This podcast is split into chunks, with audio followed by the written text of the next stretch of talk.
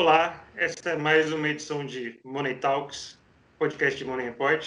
Eu sou o Lucas Andrade, editor do portal. Estou aqui hoje acompanhado do editor-chefe André Vargas e da editora Débora Cardoso.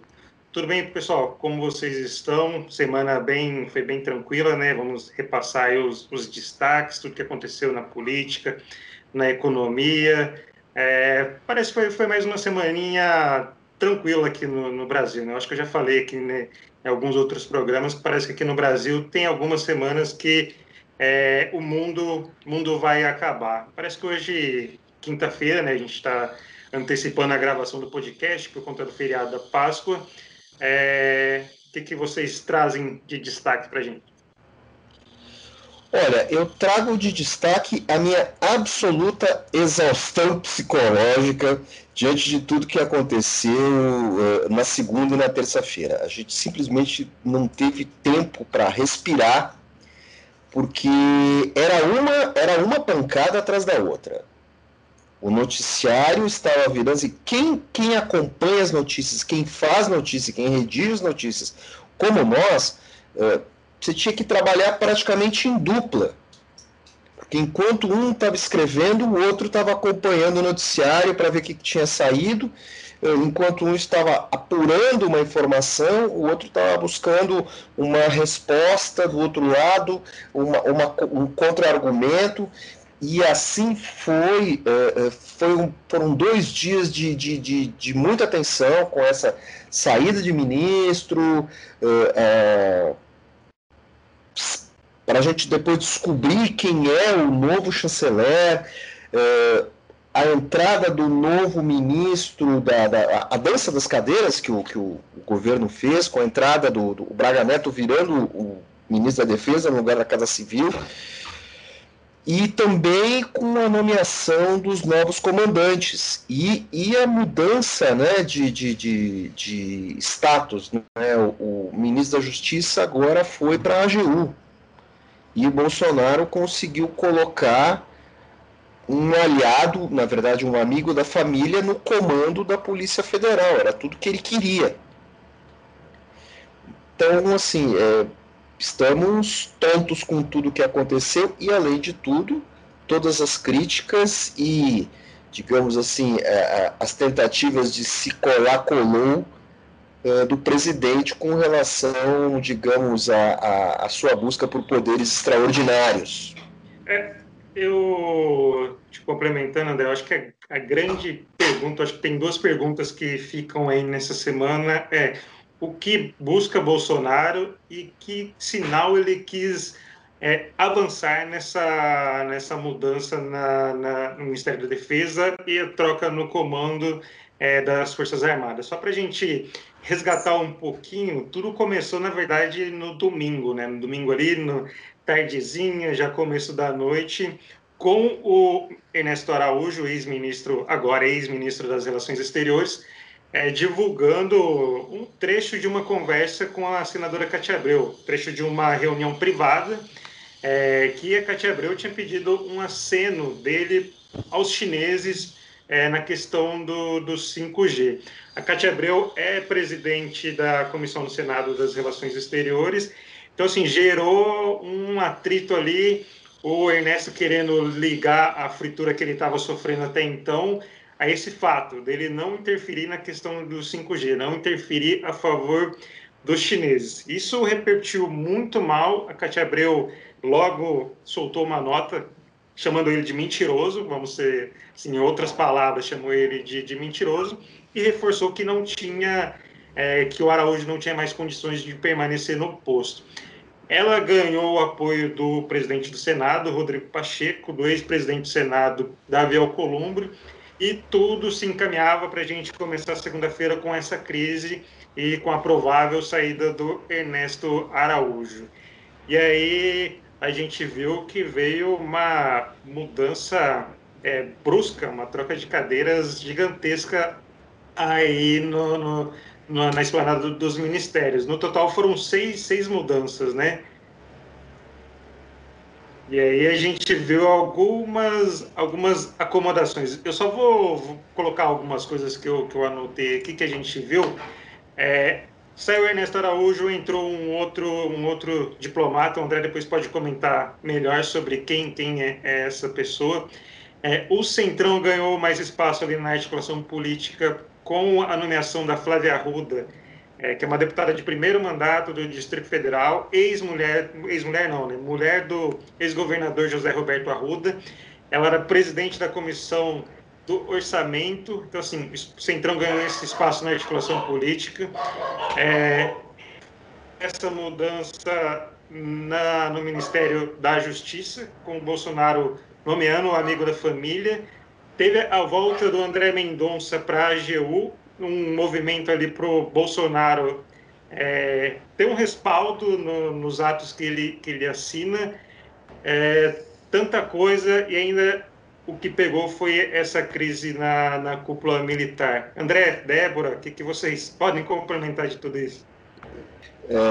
Esse furacão todo, como você começou a relatar, novamente se deve pela incapacidade do governo de administrar qualquer relação de convívio entre os integrantes do governo. Qualquer xiste, qualquer pessoa que pensa diferente, ela é absolutamente bombardeada. E Bolsonaro, em primeiro lugar, ele estava atrás da cabeça a cabeça do general Edson Pujol.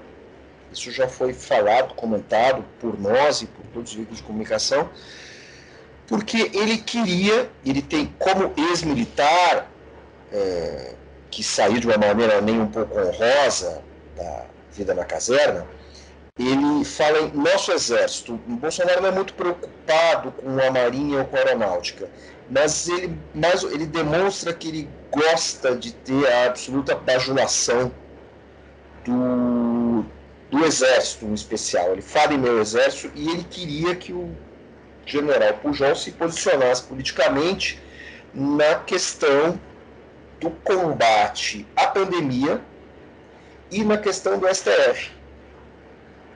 Coisas que, assim, em primeiro lugar, o comandante do Exército não tem que se posicionar sobre decisões do STF. Não está no escopo do trabalho dele.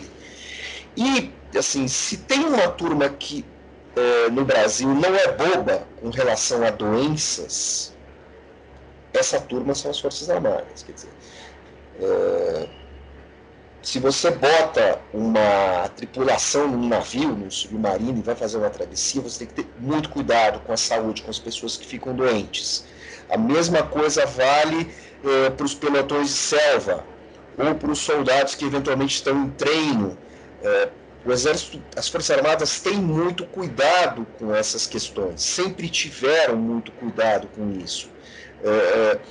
Parte do ensino de educação sexual do Brasil nos anos 70, ele é derivado de cartilhas do Exército, porque havia uma grande preocupação com doenças venéreas. Isso é mais ou menos quando pessoas da minha idade, 50 anos, começaram a ter aulas de educação sexual no colégio, no ginásio. Depois isso muda para gravidez na adolescência, porque também havia uma preocupação já no período da abertura do Exército com os soldados casando, tendo filhos muito jovens. Isso quem me contou foi a professora Maria Del Priori, que trabalha com isso. Então, assim, o Exército tem um cuidado com a saúde, as pessoas do Exército entendem o que é isolamento. Bolsonaro foi do Exército, esquece isso e não dá bola, e queria que o general Edson Pujol se posicionasse contra, defendendo os tais tratamentos alternativos. Ele não fez nada disso, ele também não falou mal do STF. Bolsonaro pediu a cabeça dele, o ministro da Defesa, um general da reserva, não deu. Bolsonaro demitiu o ministro Azevedo Silva numa reunião de 5 minutos, e no dia seguinte, já tudo amarradinho, os comandantes militares pedindo demissão. É a primeira vez que isso acontece desde 1985, quando não se trata de uma troca de governo. Então, assim, parece que não é nada, mas já está configurado. As Forças Armadas não estão fechadas com o Bolsonaro. E isso é bom. Porque, na sequência, Bolsonaro tirou da cartola essa intenção de tentar combater a pandemia mediante a obtenção de poderes extraordinários junto ao Congresso, coisa que foi rejeitada. Ele usou, ele usa como fantoche um deputado goiano, o deputado Major Vitor Hugo, que é meio que... Foi até líder do... Chegou a ser líder do governo na Câmara, antes do Ricardo Barros. Major Vitor Hugo, então, é o famoso testa de ferro, se a gente pode assim dizer. É meio complicado chamar o Major Vitor Hugo de testa de ferro. Testa é o que não falta naquele rapaz. Mas nós não estamos aqui para falar sobre os predicados físicos dele. Ele tentou colar isso, ele foi rejeitado pelos colegas, ele tentou entrar com essa PEC numa reunião do colégio, reunião de líderes partidários. E foi assim, digamos assim, em bom português, ele foi gongado. E aí, novamente, mais uma vez, Bolsonaro tentando aplicar aquela questão, aquele truque do se colar, colou. Não colou. E o presidente da Câmara e o presidente do Senado deixaram muito claro que não estão lá muito de acordo com a decisão de Bolsonaro, a tentativa de Bolsonaro. Então, tudo isso só aumenta, só potencializa a crise, só aumenta desgaste. Enquanto isso, o verdadeiro esforço não é feito para se falar tanto em salvar a economia é vacinar as pessoas e deixar a economia funcionar no momento que tiver todo mundo imunizado, ou grande parte da população, porque senão, enquanto isso, nós vamos morrer. As pessoas vão continuar morrendo, vão continuar batendo recordes de mortandade no país. Eu acho que em algum momento no mês de abril nós podemos chegar a 5 mil. Já estou achando que pode superar. Ao longo dessa semana, eu acho que na segunda ou na terça, a quantidade de mortos no Brasil em 24 horas superou a quantidade de mortos na soma dos países que estão de segundo a 10º lugar em vítimas da Covid. O Brasil sozinho fez 59 mortos a mais que 59? 69 mortos, não. Era morto pra caramba, 60. Acho que a diferença era de 60. Então, a gente continua num beco sem saída, a maneira como se administrou a compra de vacinas, um caos. Nós tivemos ontem a 7ª redução seguida nos lotes de vacina para o Brasil. Nós teremos, eu acho que quase 40 milhões de lotes de doses em abril, agora vamos ter 18 milhões. Quer dizer, fazemos um papelão mundial. Débora, você ia fazer um comentário? Sim, eu acho que... Eu estava até comentando em off aqui com o Money Report, com os nossos queridos jornalistas, que essa história da crise dessa semana, ela começa na semana anterior, né? Nós tivemos a reunião dos poderes que comentamos na semana passada, sobre a harmonia dos poderes, sobre aquela coletiva linda, todo mundo reunido, todos fazendo grandes discursos de conciliação. Aí, no mesmo dia da reunião dos poderes, nós tivemos o sinal amarelo do presidente da Câmara, o Arthur Lira. E aí, o Bolsonaro, eu acho, talvez tenha se sentido pressionado pelo presidente da Câmara, não sei o que aconteceu. Aí, nós tivemos quedas de ministros, enfim. Eu não sei o que o Bolsonaro quer. Talvez ele queira ser um autocrata, talvez ele queira ser o dono do Brasil, talvez ele queira ser o Hugo Chávez de direita, eu não sei o que ele quer. Mas, o que ele não quer é a harmonia. Né? Eu acho que isso é claro. A harmonia dos poderes não está dentro do escopo do governo de Jair Bolsonaro, porque ele não consegue dialogar com os poderes. Isso, eu acho que isso está claro. Então, essa crise de agora, ela é uma ruptura já. Aquela reunião da semana passada, ela já não vale mais nada, porque você já pode jogar aquela reunião na lixeira, falar, olha, sabe a reunião da harmonia dos poderes? Você pega aquela reunião, joga no lixo, começa essa semana e fala, não há harmonia entre os poderes. O que há é uma tentativa dos poderes de tentar, talvez, dialogar com pessoas do governo que não são presidente, para tentar ter alguma governabilidade, tipo, os ministros que você consegue conversar, pessoas de dentro do governo que você consegue conversar, e ir isolando o presidente o máximo que conseguir, e falar com o presidente só aquilo que você realmente vai depender dele. Uma assinatura de alguma coisa, enfim, o que precisar dele. Porque, aparentemente, há um desgaste do presidente da Câmara, há um desgaste do presidente do Senado, há um desgaste de todo mundo que tentou ser aliado para dar governabilidade ao Planalto para a pandemia. Há um desgaste de todo mundo e não há harmonia. A harmonia dos poderes. E eu acho maravilhoso... Rapidinho.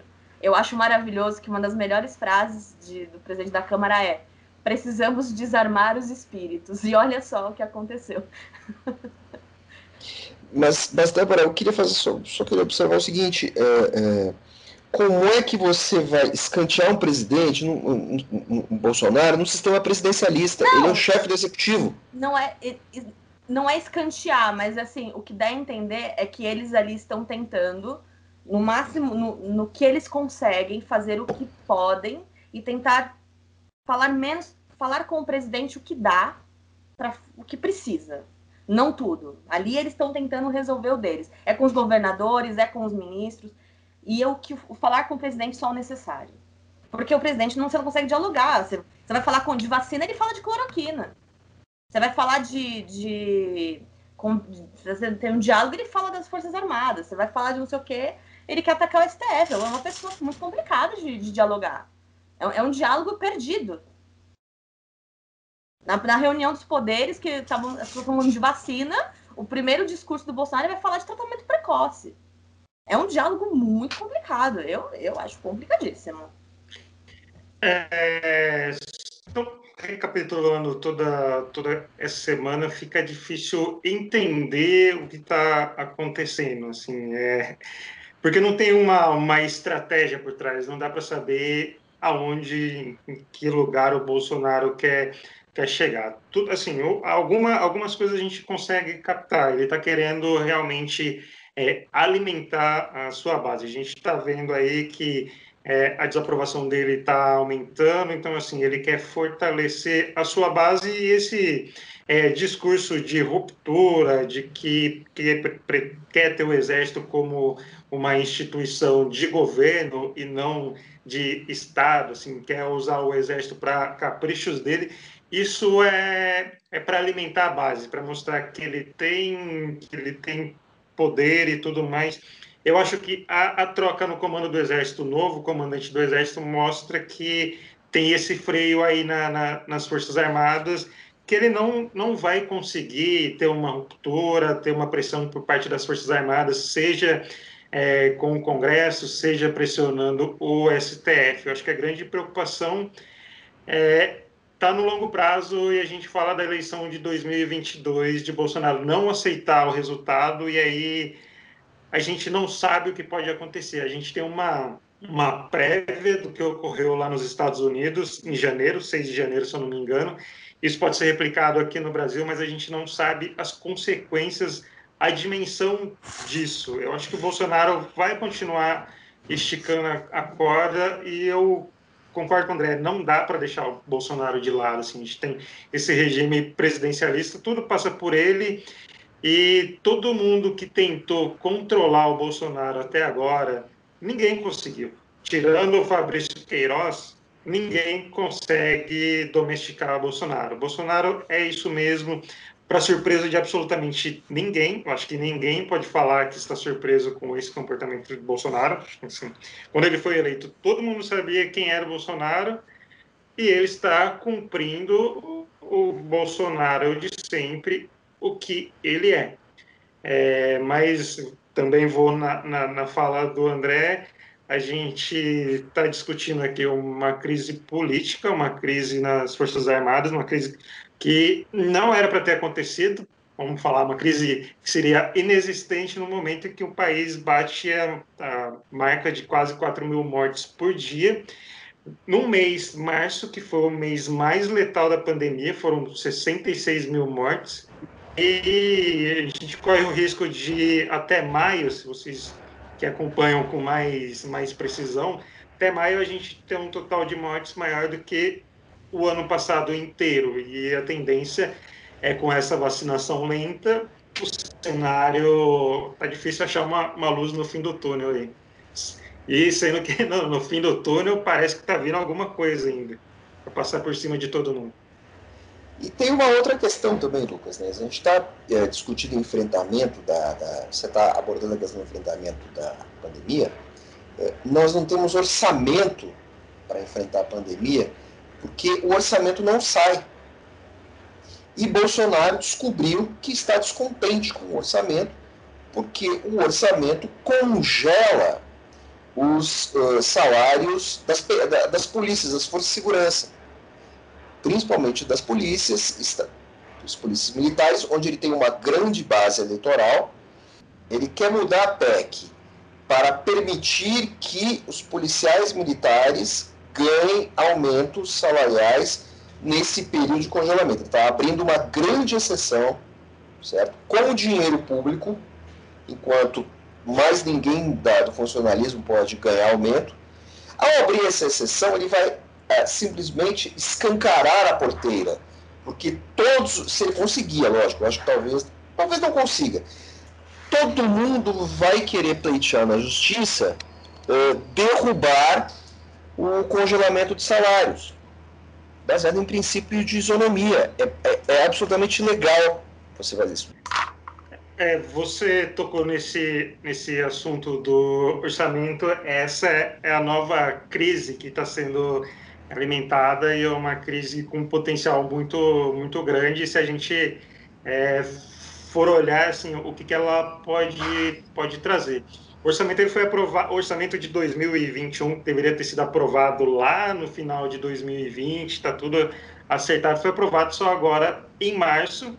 Foi aprovado meio que vamos lá, colou, e com a questão das verbas parlamentares turbinadas. O relator Márcio Vitale socou verba para emenda parlamentar ali, cortou a previsão para as despesas obrigatórias, e aí isso está no colo do Bolsonaro sancionar esse orçamento. Se eu não me engano, acho que ele tem mais 2 semanas, e é um pipinaço. Ele recebeu o alerta da equipe econômica, o Tribunal de Contas da União já ligou o sinal amarelo ali, que isso vai dar muito ruim, porque a própria equipe econômica falou que o orçamento é inexequível, porque não dá para cumprir esse orçamento, essa liberação de verbas, e não vai ter dinheiro para o funcionamento da máquina pública. E aí vai ter que ter um contingenciamento de alguns cálculos aí de 30 a 40 bilhões, e não tem, assim, não tem de onde cortar esse dinheiro. Então vai ter um choque muito grande aí nas próximas 2 semanas, seja com o Congresso, seja na equipe econômica. A equipe econômica está ameaçando demissão, porque se um secretário ali, algum responsável por algum programa, dá uma assinatura errada, pode ser punido posteriormente, pode receber alguma punição por improbidade administrativa, alguma coisa assim. É a próxima crise, se a gente pode assim dizer. Então, se no combate à pandemia está esse caos todo, agora na parte econômica também vai ser esse caos nas próximas semanas. Lucas, você falou do receio dos secretários da equipe econômica. Eu estou lembrando do ex-presidente do Banco do Brasil, que saiu porque tinha um plano de demissão voluntária para economizar dinheiro da instituição, e acabou criticado por ter apresentado esse plano, sendo que ele estava aumentando a lucratividade do banco, de um banco público. E por causa disso, ele acabou se desligando do banco, era o André Brandão. Então, assim, toda hora nós temos essas questões. E, como você falou da questão do orçamento, A crise do momento deveria ser a questão do orçamento. A crise do orçamento, ela virou a crise de amanhã. E essa tem que ser uma crise que o governo precisaria resolver rápido. Em suma, é muito desanimador. E é bem isso. A gente está falando de contingenciamento, de verbas para pagar a conta de luz, para pagar algumas coisas básicas dos ministérios. Acho que nem isso vai ter dinheiro nos próximos meses. Já teve a questão do IBGE, que ali na formulação do orçamento foi cortado 90% da verba para o censo, que praticamente inviabiliza qualquer pesquisa. Como você vai fazer uma pesquisa nacional com 10% do dinheiro programado? Assim? Isso é uma coisa absurda. Como você vai formular políticas públicas sem informações da população? Então, a gente vai ter um apagão muito grande aí. Não só o Bolsonaro vai saber lidar com essa questão de desagradar a base aliada ali no Congresso, principalmente o Centrão. Eu acho que vai ser mais uma área que o Centrão vai avançar e vai dominar no governo. E aí eu acho que a grande questão aí que a gente vai ver nas próximas semanas é essa possível debandada na equipe econômica e se isso não vai ser motivo para uma saída do Paulo Guedes. Quantas crises a gente já falou nesse programa hoje? Política, econômica, qual mais? Saúde. Eu acho que umas 4 ou 5. Nossa, que legal. São só 4 ou 5 crises, o resto é mais do mesmo. Aqui. Estão anotando, ouvintes? Faça a sua lista, a gente vai acrescentando nos próximos programas, viu? E além de crises, nós temos aí também comportamentos um tanto quanto reprováveis, né? O general da reserva, Braga Neto, que estava na Casa Civil, virou o ministro da Defesa e, no seu segundo dia no cargo, ele mudou a ordem do dia do Ministério da Defesa para celebrar o golpe de 1964. Que não há o que celebrar, ouvintes. Vamos lembrar disso. Certamente ele fez isso para agradar Bolsonaro, mas sinceramente não pegou bem. Assim, da porta do palácio e da porta dos... Eu acho que nem na porta dos quartéis, da porta dos quartéis para dentro agradou todo mundo. Então é mais uma tentativa do governo, de integrantes do governo, de viver numa realidade alternada. Você falou dessa mudança na ordem do dia. Ela já tinha sido preparada pelo ex-ministro, né, o Fernando Azevedo. Relembrava a data, né, de 64, do golpe de 64. Era uma nota um pouco mais, se a gente pode falar assim, mais sóbria, que foi um fato histórico do Brasil, dentro do contexto e tudo mais. O Braga Neto acrescentou um trecho que deveria ser celebrado, o dia devia ser celebrado, e tirou um trecho de que colocava as Forças Armadas como instituição de Estado. Isso é muito, muito simbólico, que com 2 mexidas ali, ele alterou completamente o sentido que o Fernando Azevedo queria dar para a data. A gente sabe que o Exército vai relembrar a data de uma forma diferente do que a população civil em geral, mas era uma nota com um tom um pouco mais sóbrio, amparado até na lei da anistia, de que o que aconteceu e tudo mais, a gente não precisa alimentar isso tudo, e o que fez o Braga Neto foi alimentar essa data triste para o Brasil, né? É que o governo Bolsonaro, ele vive uma narrativa própria também, né? De que tudo que aconteceu de 64 até o fim, né? Foi maravilhoso, foi incrível. Né?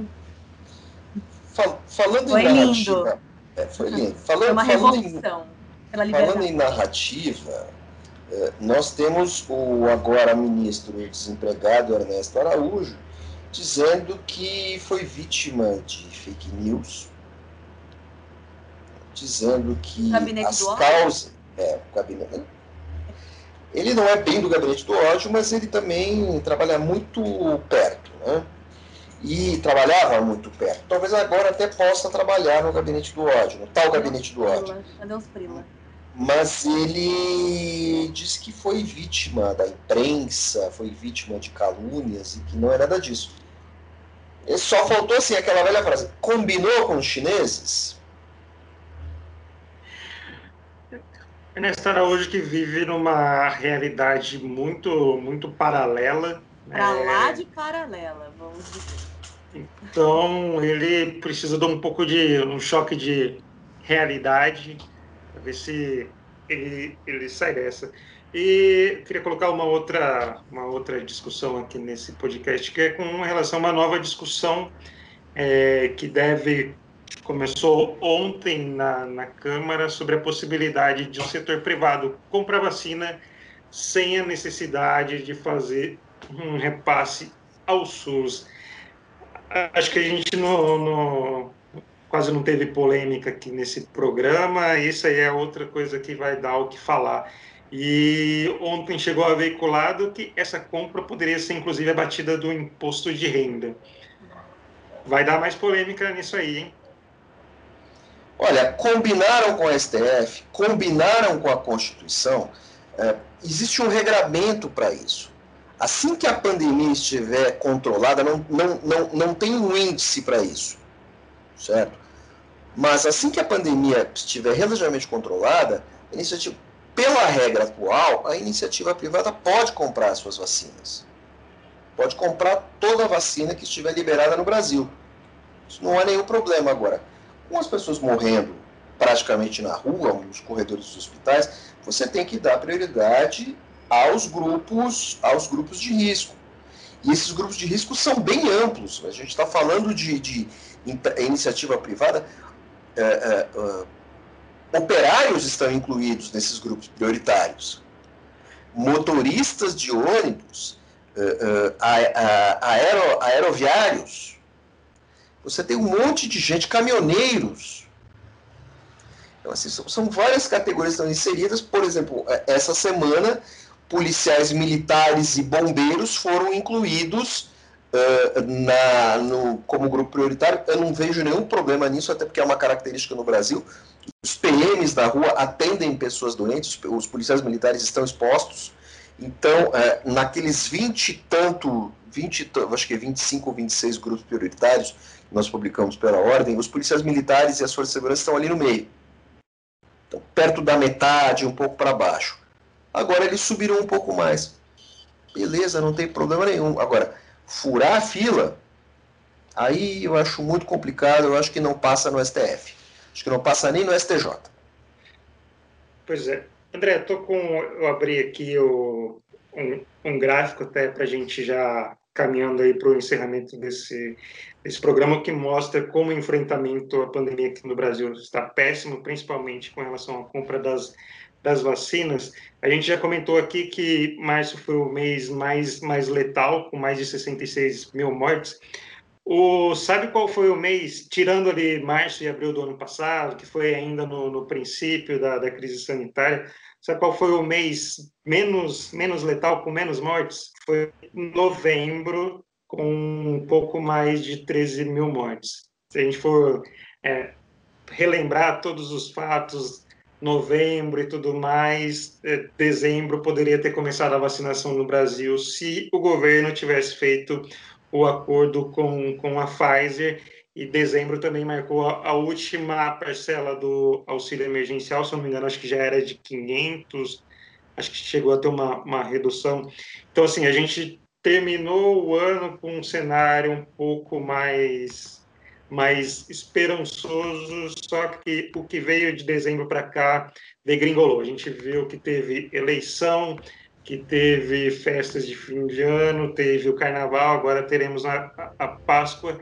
Então, assim, a gente poderia ter controlado a pandemia ali em novembro, começado a sair do buraco, ter esse respiro em dezembro, mas esse atraso na vacinação, todo o desrespeito às medidas de distanciamento social, e aqui a gente sempre lembra o comportamento do presidente, em aparecer sem máscara, em causar aglomerações, em fazer tudo isso. Então, assim, Essa tragédia, a gente pode falar que foi planejada, né? Teve um pouquinho aí de omissão, mas parece que foi uma tragédia planejada e parece que... anunciada. Abril vai ser pior e maio a gente não sabe o que pode acontecer. Nossa. Bom, só lembrando o seguinte, a última parcela desse novo lote de auxílios, ela acaba em julho. Pelas nossas contas, no início do mês, em julho, nós teremos 29% da população vacinada, no final de julho. Esse número já caiu, é provável que hoje nós temos 8,6% da população vacinada, é possível que no final de julho a gente esteja ali com 20 e poucos, talvez 25%, porque esse número deve, essa quantidade de lotes deve dar uma melhorada.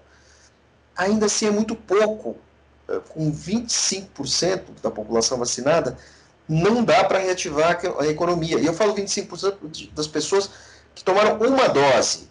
A quantidade de pessoas que tomaram duas será muito menor. Nesse ritmo, a vacinação vai se estender até 2022. Então, assim, se é para falar em salvar a economia, a gente tem que salvar as pessoas, a gente tem que... O governo tem que vacinar todo mundo para a vida voltar à normalidade. Não adianta discutir nada, não há nada a se discutir sobre isso.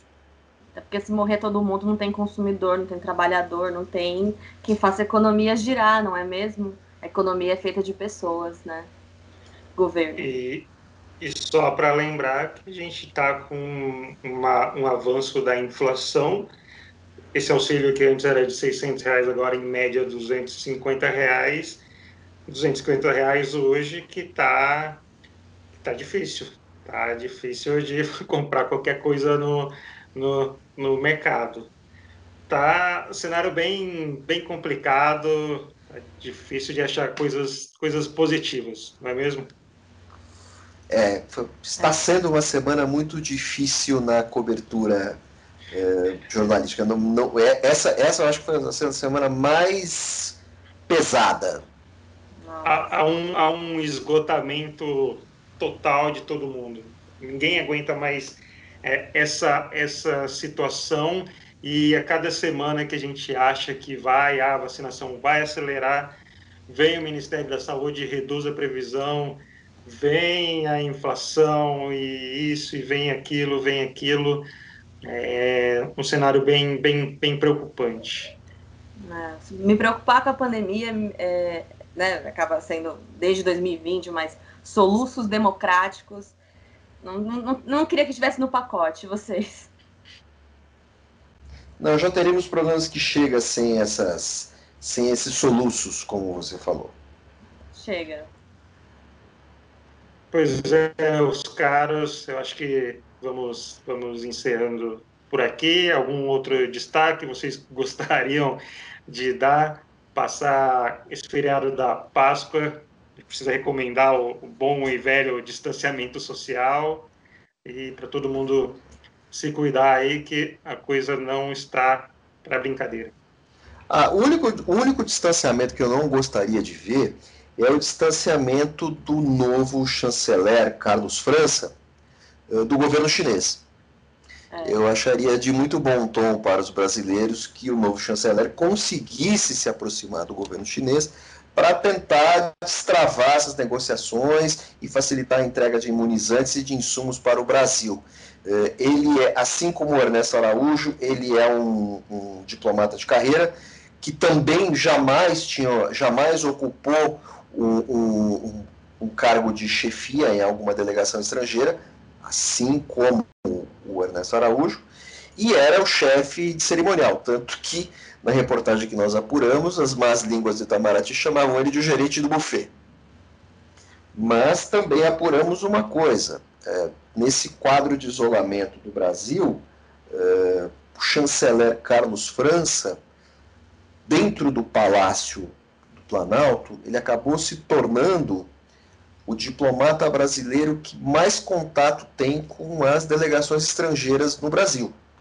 Porque a entrada, a circulação de embaixadores que apresentam credenciais a Bolsonaro sempre passou por ele. E ele é considerado um sujeito de fino trato, muito respeitado por todos. Então, eu espero que o senhor Carlos França, até há pouco um desconhecido, cujo trabalho mais importante dele tinha sido na Embaixada Brasileira na Bolívia, espero que ele consiga ajudar o Brasil. Então, tchau, tchau, pessoal. Até semana que vem. Valeu, até semana que vem. Tchau, ouvintes. Até semana que vem.